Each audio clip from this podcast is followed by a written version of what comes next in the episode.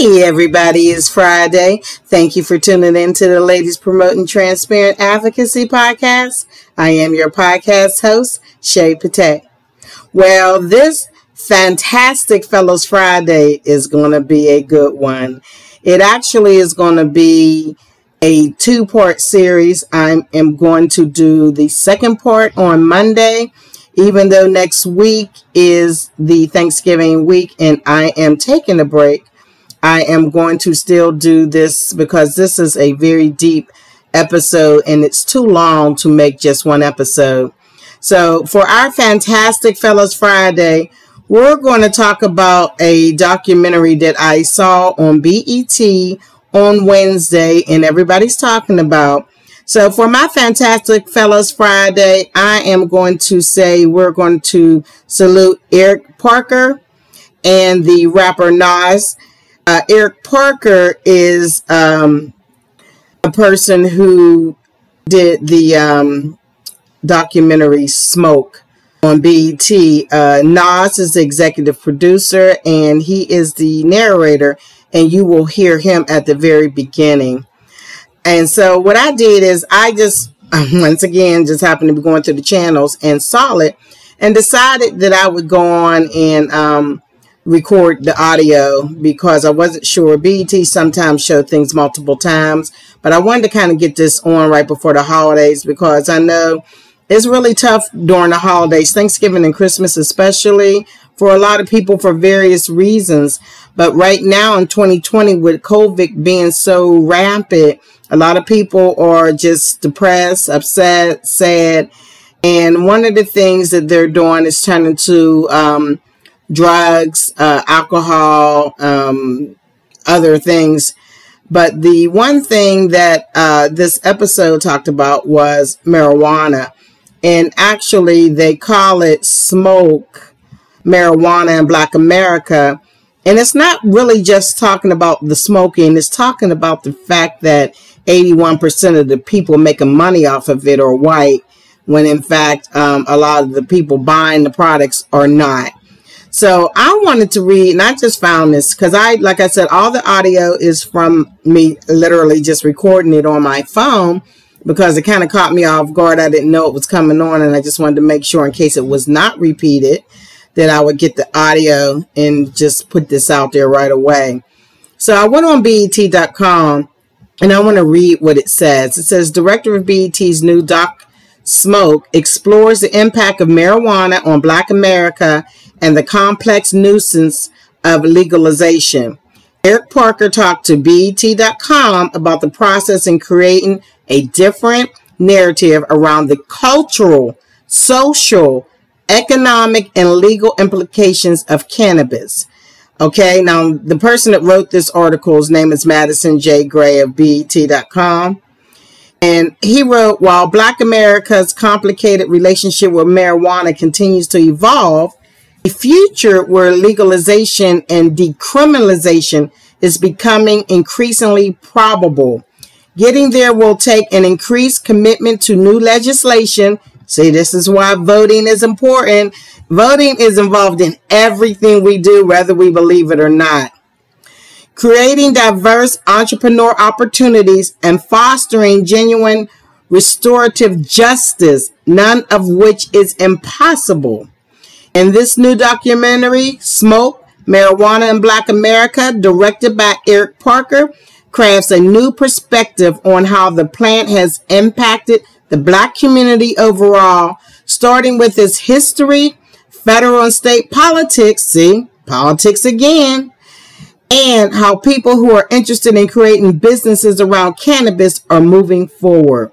Now, it goes on and on. You can go to BET.com and read it, but it's funny because I had taken notes of who I wanted to get the audio from and put in this episode. So it's pretty cool. So I'm going to read, this happens to be on BET.com. I'm going to read it and then I'm going to be breaking down the different episodes. And it says in the interviews done from January through March of 2020, this is before coronavirus, the documentary speaks to politicians, musicians, sports stars, and cannabis entrepreneurs. That's why this cannot be one episode. It may actually go into three, depending on how much I can get in here, because it's a lot of information, and I think every section is vital. So I know for a fact it's going to be two episodes. By Monday, you'll know if it's three. So I just want to read some of the people that they talked to. Wanda James, who owns a Colorado dispensary. As a matter of fact, Wanda and her husband, they have a unique story. They were the first people of color to get a license to um, sell cannabis in Colorado to own a dispensary. And I actually am planning on trying to do something on Motivating Monday for you guys to listen to on their story because it definitely deserves its own episode. Okay, and um, it says how she owns a Colorado dispensary. Then we're going to hear Freeway Ricky Ross, the real Ricky Ross, I guess. But his name is Freeway Ricky Ross, who had been in prison for his involvement in a crack cocaine trade, but is now creating a fortune in legalized marijuana business. And then this is the story that I really want to talk about and I may even make him my next Friday's uh, Fantastic Fellow Friday because his story, I don't know who he is. And those of you who are NBA fans, I am, but I don't know who he is. And I didn't do the research on him because it's really about this story and not his NBA career. But a NBA basketball player, his whole story just was so touching. It actually was his grandmother's illness that made him go into the cannabis cannabis business, and he is um an NBA star named Al Harrington. So he may be my third episode because I think his episode does deserve his own episode because this was phenomenal. You know, um, it was saying how he became a cannabis investor and his grandmother Viola, which is the name of his company now, is what motivated him to even look into it. And then we, you know, we get politicians, President, Vice President elect Kamala Harris, you'll hear Senator Cory Booker, Representative Barbara Lee, and the Cook County, Illinois prosecutor Kim Foxx. And I love the, the musicians, you know, like I said, Nas is an executive producer and he's also narrating this. Biggie Small's son, Christopher Wallace Jr., CJ, they call him, him and Faith's son uh, he's on here and he talks about he has his own organization and the gentleman Cypress Hill B-Real. And it's just so amazing how they all came together. But there's a gentleman that his story is unbelievable. Um, and they even talk about this on BET.com, but I want you guys to hear in his own voice. His name is Corvain Cooper. Um, and that's what I'm saying. This has to be at least three episodes. I may do Corvain Cooper and Al Harrington in one episode and make them both the fantastic fellows on Friday because this guy, he was trying to do everything right. And I'm a, I'm going to have my own um, comments, but I want to read what was on BET.com. It says the documentary tells the story of people like Corvain Cooper, a father serving a life. Listen to me, y'all life sentence for selling marijuana in the area where dispensaries are now making marijuana legal. Now that's crazy. And the thing that was so sad about this, this guy was an entrepreneur. He had a store and all, everything was legal. And um, they gave him a life sentence. He didn't kill anyone, do anything wrong. And the irony is the building where his business was is now a marijuana dispensary and he's serving life in prison. Uh, it's it's just so crazy, and I think he needs to get out of jail, and so does everybody else in the country because now for I guess at least the states where it's legal, it should be period. But even if we start with the states where it's legal, you know, so um, I just I think this is more vital than people think. You don't have to smoke it or even agree with it being legal to understand the whole point of the documentary and the fact that once again African Americans are at the bottom of the list of getting licensing in America to make money when you got 81% and you're going to hear some of the politicians like former uh, House Speaker John Boehner, who's on the board that's making a killing and the stock market is making a killing off of cannabis Meanwhile, um, a lot of people, especially people of color, are serving long sentences in this one gentleman a life sentence for selling the same thing. So this is deep, and this is why I think this is going to have to be a three uh, part series. Check it out, y'all. This is a trillion dollar business. Less than 1% of the licenses right now go to African Americans and Latinos. The projections are that this industry is going to be bigger than tobacco and alcohol put together. This is about legalizing it, but it's more than about that. It's about restorative justice. Weed is in my music because it was in my world, for real. With my partners from Cypress Hill, it was something that we did on the daily, smoke cannabis. One of the things that cannabis did is it helped me come to some kind of resolution to this inner conflict. I experimented with marijuana a time or two, and I didn't inhale. I inhaled. Uh, that was the point. I was taught that if you smoke weed, you had no future. This drug is dangerous. You cannot play with it. Was I motivated? And we're going to see more marijuana use. It's not going to be good. And you was going to end up doing harder drugs or in jail. Good people don't smoke marijuana. The war on drugs uh, incarcerated people I grew up with. We got people that are trying to feed their family but can't get a job because they're checking a box for having a conviction for doing things that two of the last three presidents admitted to doing. And those people doing hella time in prison for like twenty dollars worth of weed. You were silent in the face of this oppression in your country that is so disproportionately oppressing people of color, then you are part of the problem. What's all this noise about the drug? Wh- wh- Why not?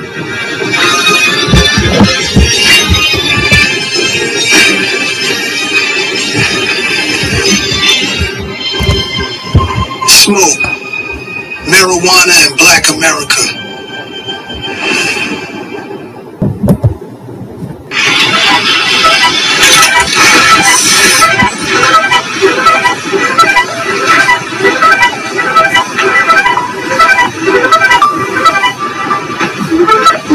Pops is a musician. He played jazz, you know, he played African, he played everything, but you know that life back then, you know, we, that's the norm. There'll be days I see him, you know, balling out, and there's days that he's just chilling, writing music, or just listening to music, or just chilling out watching television. So through it all, whether he was just home, trying to figure it out, or he was coming home with a pocket full of hundreds, there was weed involved. So I never saw it as a bad thing.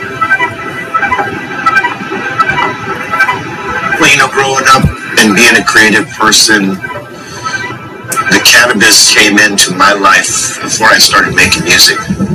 You know, I always felt in tune with it. Eventually, when I did start, you know, making music, with my partners from Cypress Hill, we never really leaned on it for creative purposes, but um, there had been times where, you know, we'd smoke out in the studio and get so blazed and come up with some ridiculous idea that turned into a song, you know? in the 70s, marijuana was kind of uh, connected to black people in inner cities, the remnants of the hippies uh, uh, and the freaks. And if you used marijuana at the time in the 70s, you were kind of deemed as like counterculture, right? It was like, oh, this this person is like, he's definitely not a straight. Uh, you would see Parliament Funkadelic smoking weed on stage. Uh, you would see people lighting up at a Led Zeppelin concert, a Rolling Stone concert. But something happened by the end of the 70s. Something pivotal happened. The whole stoner culture uh, just took over. And Cheech and Chong released the movie Up in Smoke. This was a pivotal moment for weed culture, and counterculture, and stoner comedies, stoner movies, stoner albums. And it became to the point where if you thought about anything that had to do with weed, you thought about Cheech and Chong. I saw it like Scarface, and I saw, you know, the cocaine and the guns and the murders in the movie. And compared it based on marijuana is total difference. This guy's having fun, smoking, laughing, having a good time. So when it come to movies like Cheech and Chong, they were funny. These two grown men, they just want to laugh and smoke bud. Oh man, that's some heavy. Man. Definitely those Cheech and Chong movies were pivotal. Realistically, they were a big inspiration because of the freedom of speech. You know, like they got done left and right because of the cannabis and them, you know, using that as the premise of their movies. But when you look at, at how effective it was, like they were one of the, the, the people that had nothing to do with hip hop, but every goddamn hip hop group referenced Cheech and Chong. Oh, I'm smoking a blunt like Cheech and Chong. I'm hitting a bong like Cheech and Chong. Smoking that breath, just like Cheech and Chong. The heat is on, we in the huddle, that Cheech and Chong. All the they, they were very relevant in, in the hip hop community, and you almost had to reference them if you were talking about cannabis. I just like smoking weed. It's just something I do, and uh, it definitely. Uh, I'm one of them type of people where my brain is like doing two thousand things at once, and weed for me is more uh, a thing that keeps me focused on whatever I'm doing. So I love smoking weed while I'm doing songs, of course, because I'm just like pop pop. We do seven, like eight songs a day type off of this, uh, like off of a good pack. I see the light, you know what I'm saying?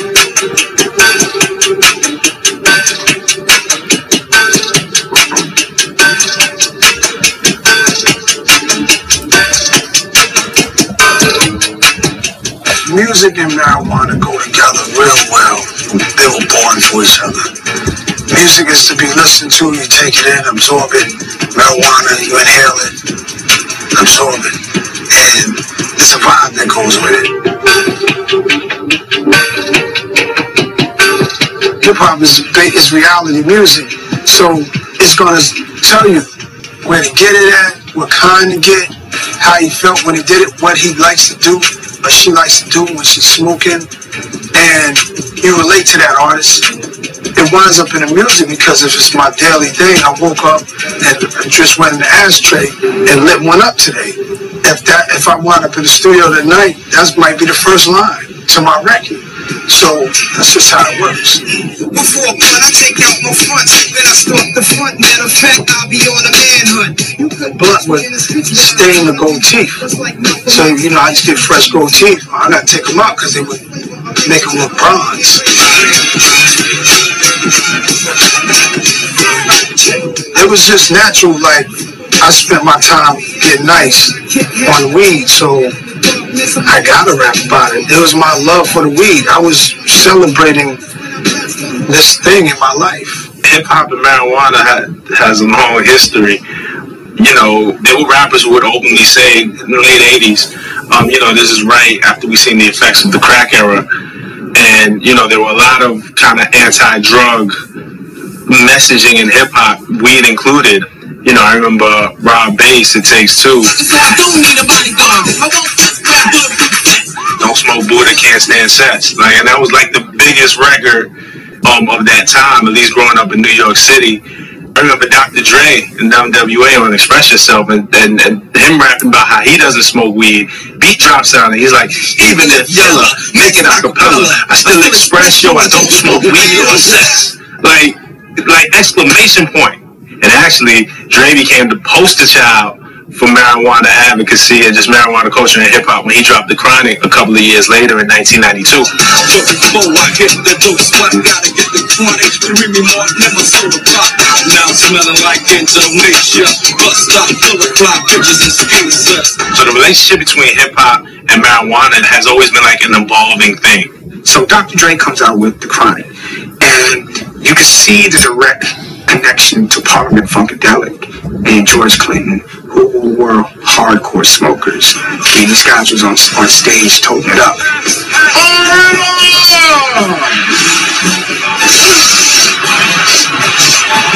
Funkadelics? You can see the connection with Rick James using marijuana, Mary Jane, the song. I'm in love with Mary Jane. She's my baby. She makes me feel alright. She makes my heart sing. So Dr. Dre grew up with this stuff. Know, he was a funketeer. So that was the connection made. It took off at the same time Cypress Hill did what they did, and like both were like a, a, just a two barrel shotgun that happened at the same time. I remember the first time me doing like a music festival or was smoking grooves and Cypress Hill was the headliner. DJ Scan, let's, let's get the ball rolling. We only got a little bit of time left. Cypress Hills was like the street advocates. Like they would have like a huge burning joint on the stage. Can't remember how they did it, but when they was doing stuff like that, it was revolutionary. Ladies and gentlemen, Cypress Hill.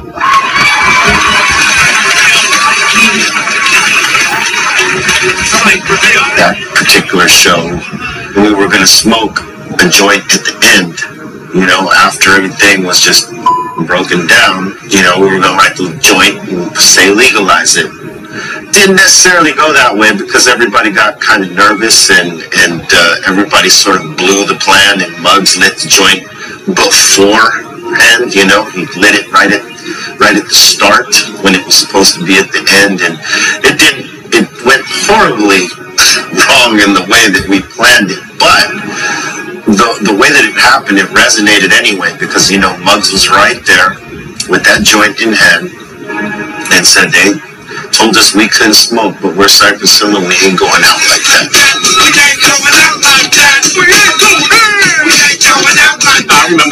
kid, actually, because I have a personal connection to that. My family is in Cypress Hill. My cousin is Bobo, so he plays the timbales, the percussion on Cypress Hill, official member. So I remember being a kid, and they're like, "Yo, your cousin's gonna be on Saturday Night Live. He's gonna be performing."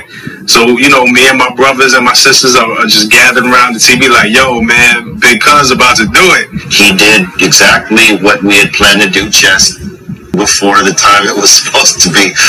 And we got banned forever for that.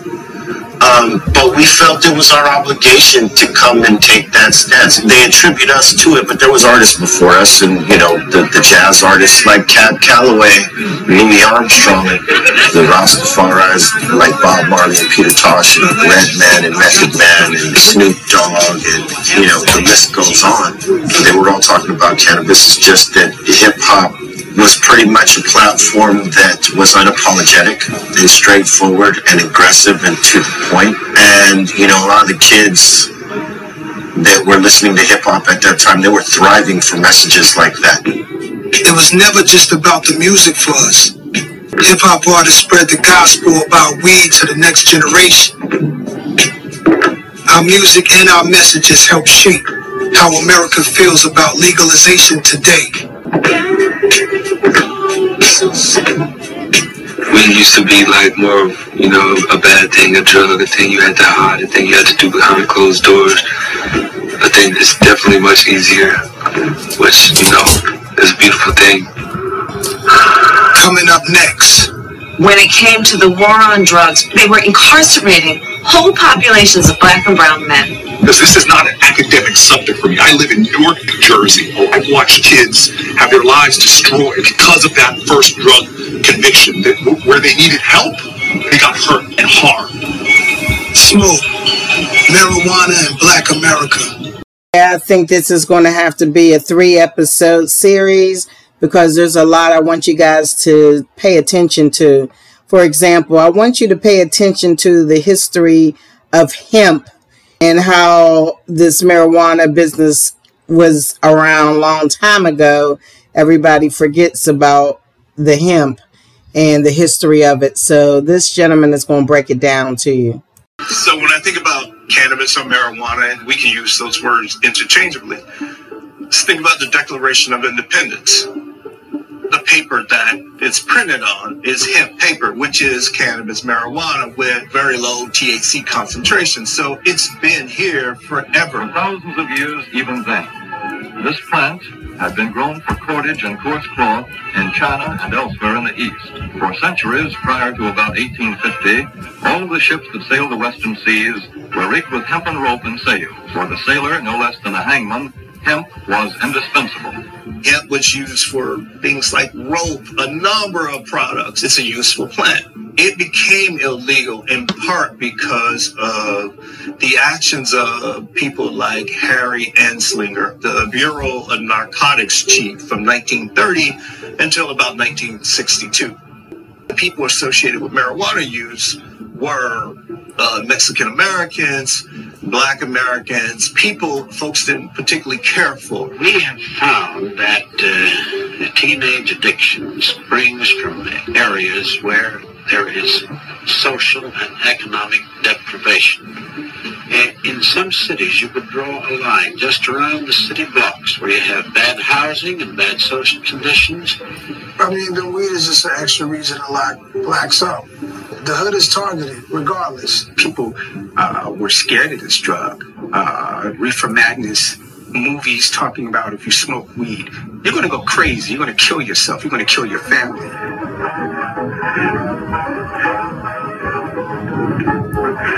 So people would say these folks smoke marijuana and uh, one day they're normal people and the next day they're killing their mothers. Marijuana is causing these white women to go and have sex with these black men or these uh, foreign men and that sort of thing. And so the public was convinced that marijuana was the evil drug. The suppression of the use of marijuana and of the forces lurking behind it are the most important jobs this department is now engaged in. It's like a marketing campaign. You got to market it in a negative way so that we can get funds to fight this, right? That's the politicians. It's a total hypocritical thing because they demonize it, give it, give it this title, and then pretty much allocate funds to form a war on drugs and whatnot, even before the so-called war on drugs phrase was coined. America's public enemy number one in the United States is drug abuse. In order to fight and defeat this enemy, it is necessary to wage a new all-out offensive. I've asked the Congress to provide the legislative authority and the funds to fuel this kind of an offensive. Today, it gives me great pleasure to sign legislation that reflects the total commitment of the American people and their government to fight the evil of drugs. That's a smokescreen.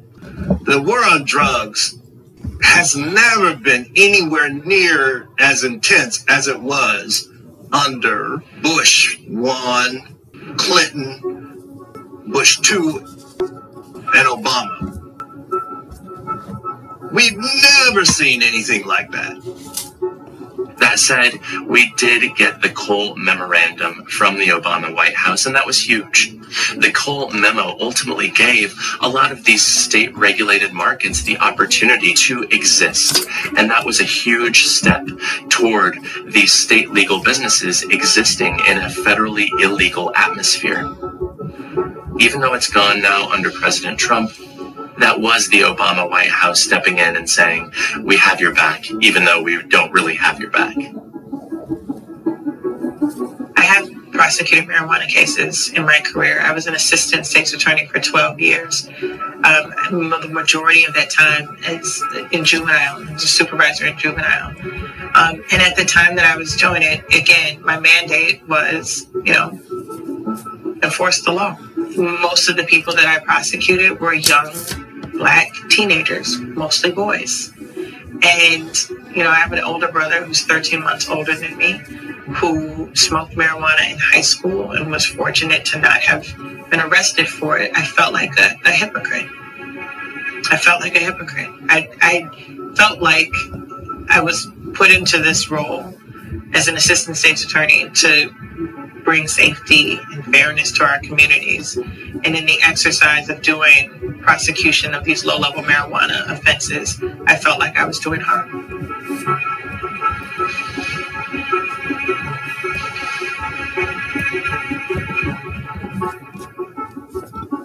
I mean, it's listen. The war on drugs uh, incarcerated people I grew up with, people I know, people I cared about. The war on drugs criminalized the community that I grew up in. And, and it was an abject failure. You know, I'll tell you the main reasons, in fact, the reason that I chose to become a prosecutor coming from this background was that my feeling was we know how broken it is. We know how wrong it is. We know how unfair it is. And instead of always kind of trying to, to convince people who have the power to change the system, I made the decision to go in the system. And you could say that I decided to go up the rough side of the mountain, but they were incarcerating whole populations of black and brown men. If you're black, you're almost four times more likely to be arrested for this. And so, what I'm a little frustrated with is a lack of urgency around these issues. I'm trying to get folk woke to understand that every day we wait to change these laws, uh, more and more people's lives are being upended and impacted in such a savagely unjust way. And so, hallelujah, amen, that we are moving in the right direction, but we're not moving fast enough.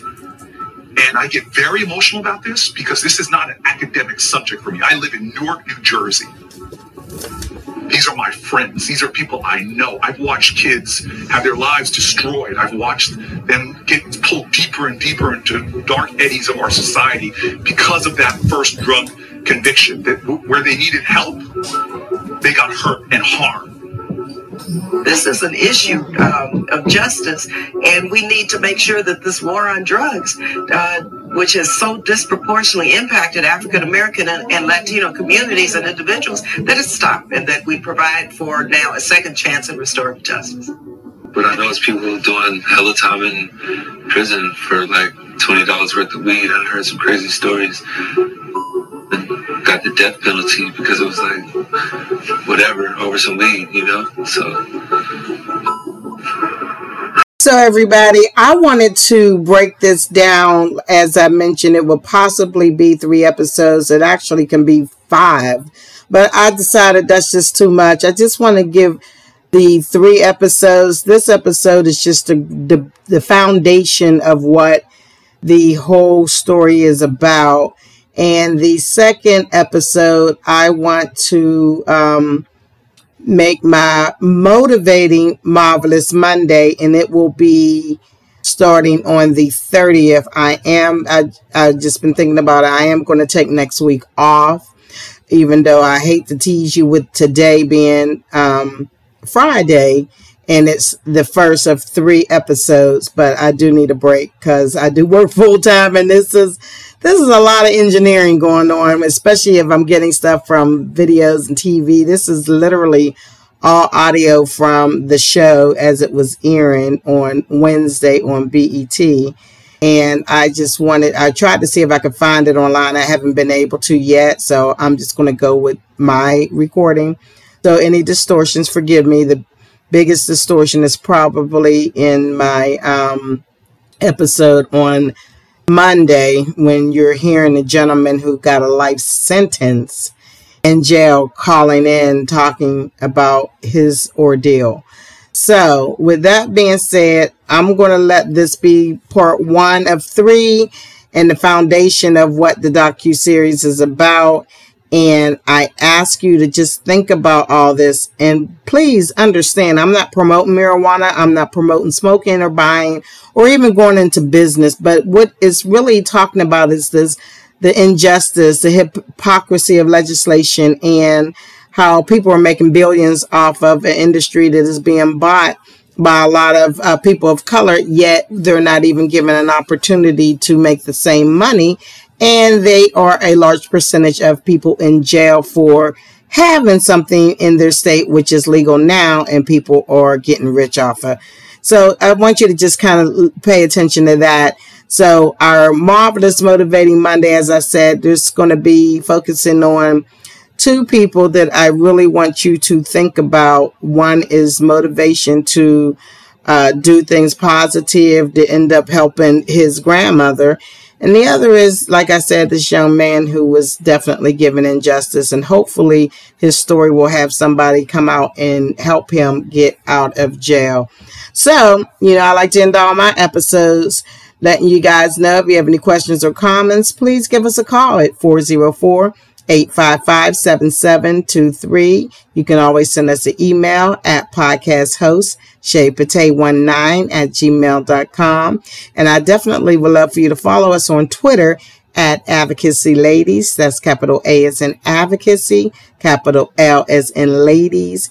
And definitely uh, follow us on our host Podbean app, or you can go to your podcast apps, including Google Play, uh, Apple iTunes, Spotify, Pandora, and Alexa tune in.